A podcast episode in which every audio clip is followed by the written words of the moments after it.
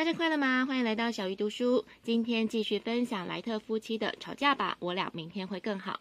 上一集我们分享了作者提供的七条亲密互动守则，包括强化正向互动，将负向的互动降到最低，就责对方最多只占五成，对这份关系的快乐跟满足要负百分百责任，永远都说真话并接受真话，争取而非搞对立，以及善意的推定。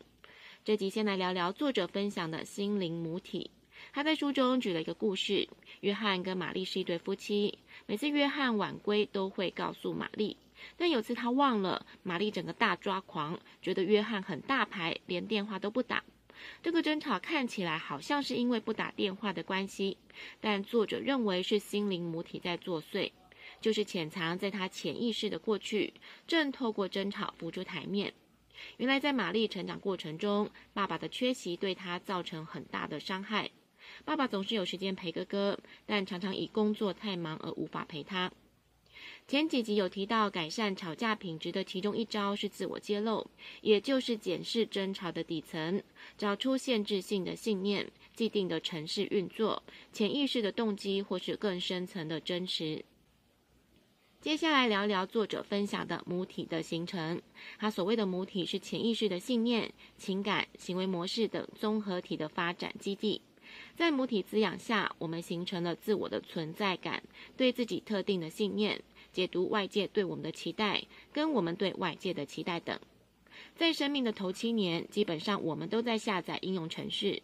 如果没有自我察觉的能力，来改变主导潜意识的各种信念。我们的人生就会持续受到当时下载城市的控制。母体滋养的各种潜意识信念，控制我们如何跟对方互动。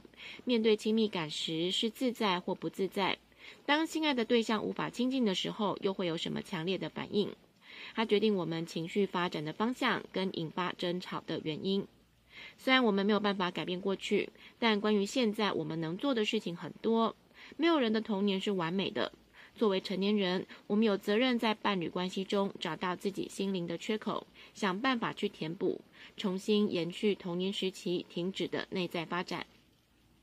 你可以选一件伴侣关系当中让你非常困扰的事情，然后比较这件事跟发生在原生家庭或是童年时期的事情相似的程度。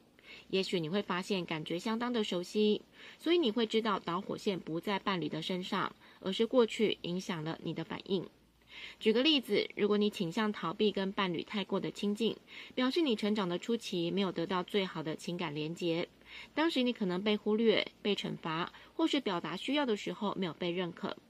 又或者你渴望亲近，但是不信任对方会在你的身旁，这可能是童年的初期，你的照顾者无法提供持续稳定的关爱，也无法恰如其分地跟你互动，因此成年之后，你会担心伴侣无法长相左右。刚刚提到的这两种，可能导致看似无法和解的争吵，容易变成一方回避，一方穷追猛打。因此，必须深入追究冲突的底层，看见回避或是纠缠背后的原因，利用这些讯息让自己成长。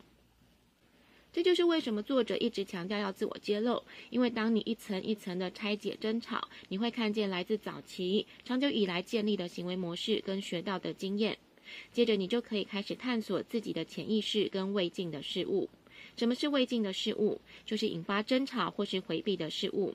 那些内在想要说清楚、想要理解、想要接受、想要画下句点的需求。那么要如何自我揭露呢？作者说：把自己脱光吧，就是要跟伴侣赤裸相见，把争吵使你的情感、童年回忆被触发的一切都跟你的伴侣分享。这才是建立亲密感很重要的元素。只要探索触发争吵的潜意识层面，你就不会把争吵当成问题，而会视为是通往自我认知、成长跟亲密的有效途径。听完自我揭露的重要性之后，下一集要来分享作者提供的自我解放七步骤。小鱼读书，我们下次再会。